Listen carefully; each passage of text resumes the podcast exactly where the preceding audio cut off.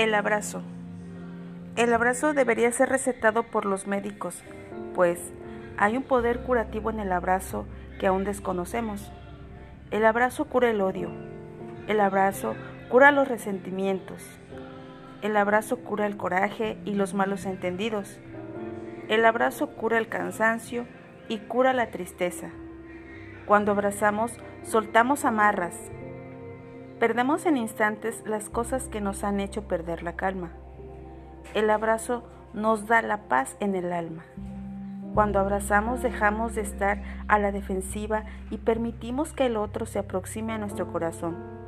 Los brazos se abren y los corazones se acurrucan de una forma única.